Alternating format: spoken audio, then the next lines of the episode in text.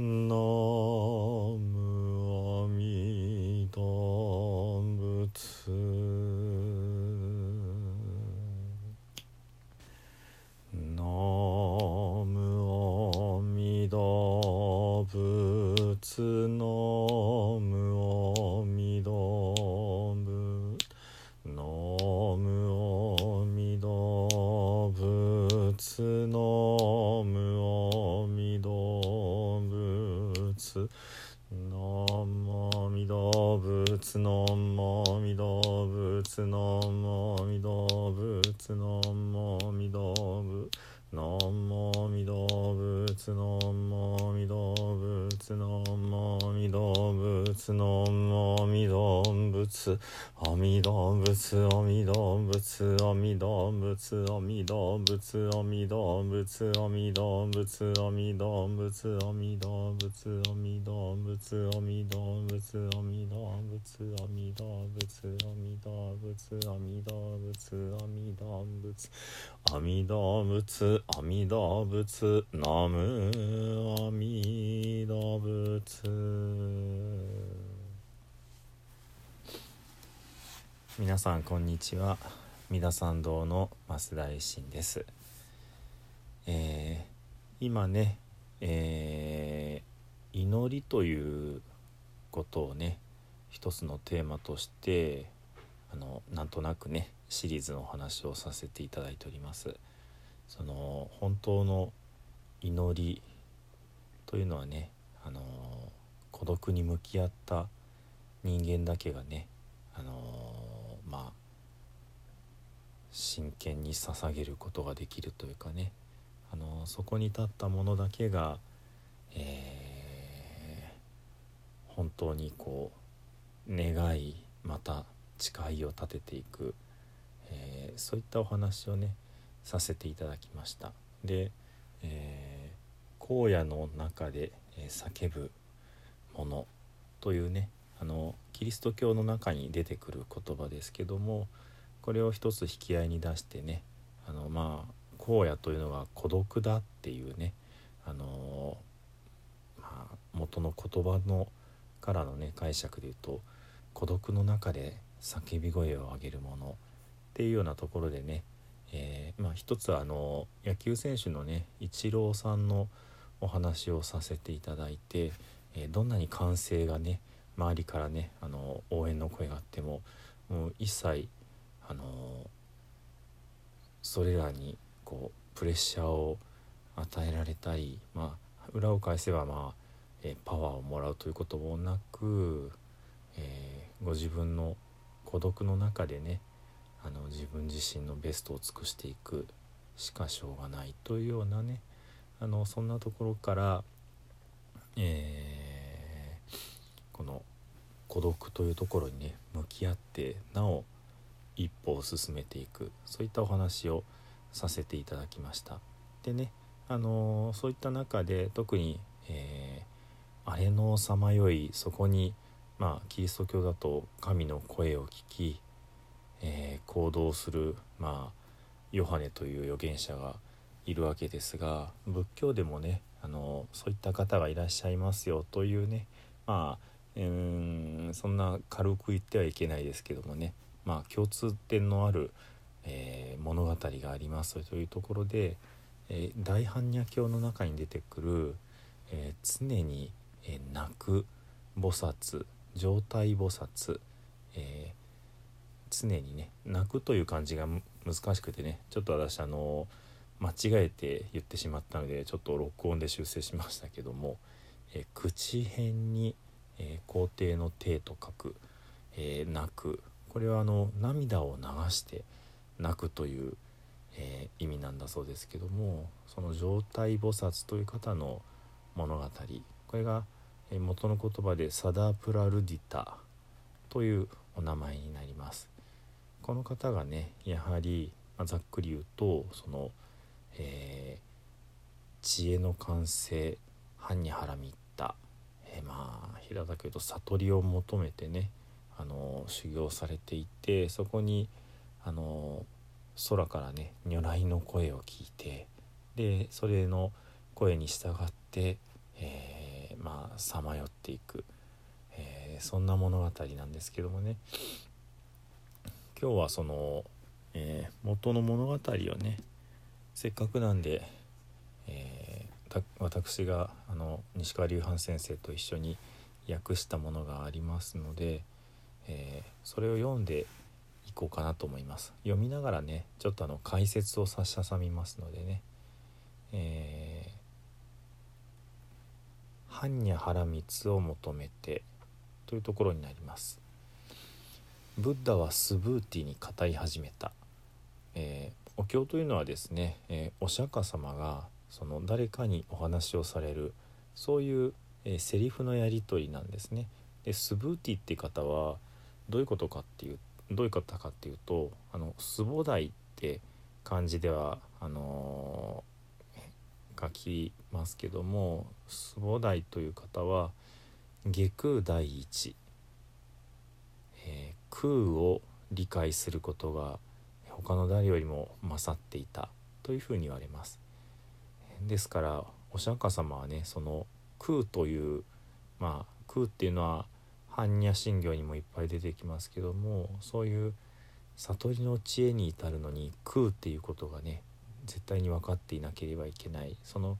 空についてよくよくこう精通しているスブーティに向かって、えー、さらにね、えー、空とはこういうことですよって。般若波羅蜜ってのはこういうことですよってことをねさらにこう、えー、重ねてお話しなさる。こういう意味合いなんですね。ですから誰に語るかというところでまあそのストーリー全体が何がテーマなのかってことも見えますしそれからまあ今回だったら、えー、空についてこれ以上知ってる弟子はいないっていうような方に向かってそれ以上の真実をお釈迦様があのお説きになられるそういうね、あの空についてさらにもっと深いことが書かれてるんだってことがねこのスブーティに向かって語り始めるってところに現れているわけですね。えー、ブッダはスブーティに語り始めた。スブーティを人々はサダプラルディタという大いなる菩薩のように知恵の完成すなわち般若波羅蜜を尋ね求めるのがよいだろう。それはこのような話である。かつてサダープラルディタ。いつも泣き続ける者は自らの身体も惜しまず体もね惜しまず命も顧みずに知恵の完成般若波羅蜜を求め続けていた。サダープラルディタいつも泣き続ける者が知恵の完成般若波羅蜜を求めながら森にいると空から声が聞こえてきた。善良な若者よ東の方へ行くがいい。そうすればお前は知恵の完成般若波羅蜜を聞くことになるであろう。お前は疲れや眠気食事や飲み物昼や夜暑さ寒さにとらわれずに行かねばならない。内にも外にも心を奪われず左右上下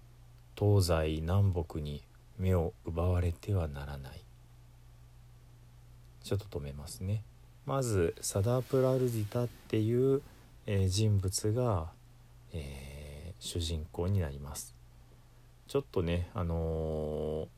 サダープラルディダかっこいつも泣き続けるものってねあの二重で言い直したり知恵の完成かっこイコール般若波羅蜜ってね書いたりしてるのでちょっとあのまだるっこしいですけども、えー、そこはちょっとねご勘弁いただいて今のところ、えー、サダープラルディタは自分の体もね命も、えー、惜しむことなく修行する行者だってことが書かれています。そして、えー、森にいるっ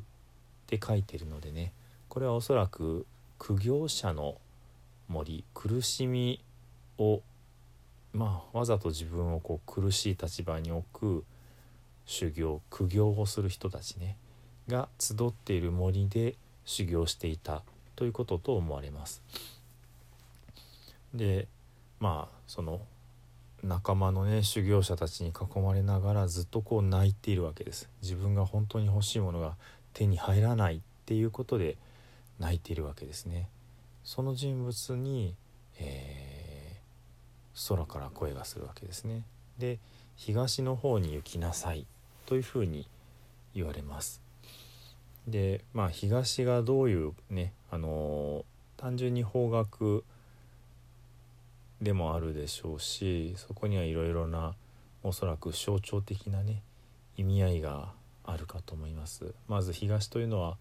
えー、お日様が昇る方角であり、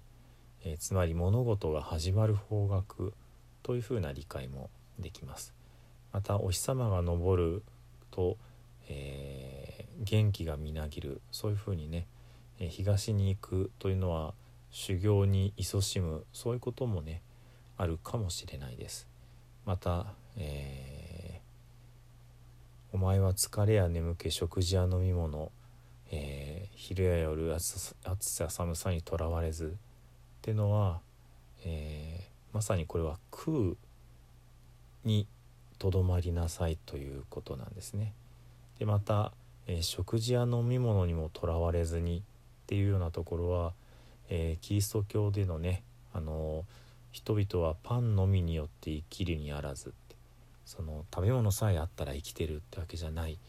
えー、本当のね命本当の生き方というのは、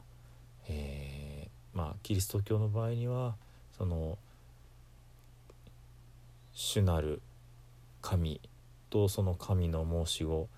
き、えー、イエス・キリストによって与えられたまあ神の命をねもらうというようなことがこそが本当に生きるってことなんだっていう意味でねあのパンだけで生きてるんじゃないよって言ってるわけですけどもここもまあ一種そういう感覚がありますね。つまりサダープラルディタは、え食事や飲み物によって生きているわけではなく彼が本当に生きるためにはこのハンニャハラミッタ知恵の完成という教えをねあの手に入れなければならないわけですね。でそこに目を向けるために他の全てから目をそらしなさい。というようなね本当に知恵の完成だけにピントを合わせていく。そうすると周りの景色全てが空になっていく。そういうところがねあの現れてるかと思います。では長くなりすぎてしまいますので一旦今日はここで終わりとさせていただきたいと思います。土生十年。ナムアミダブナムアミダブナムアミダブナムアミダブナムアミダブ。ナムアミダブナムアミダブナムアミダブナムアミダ仏ナムアミダブ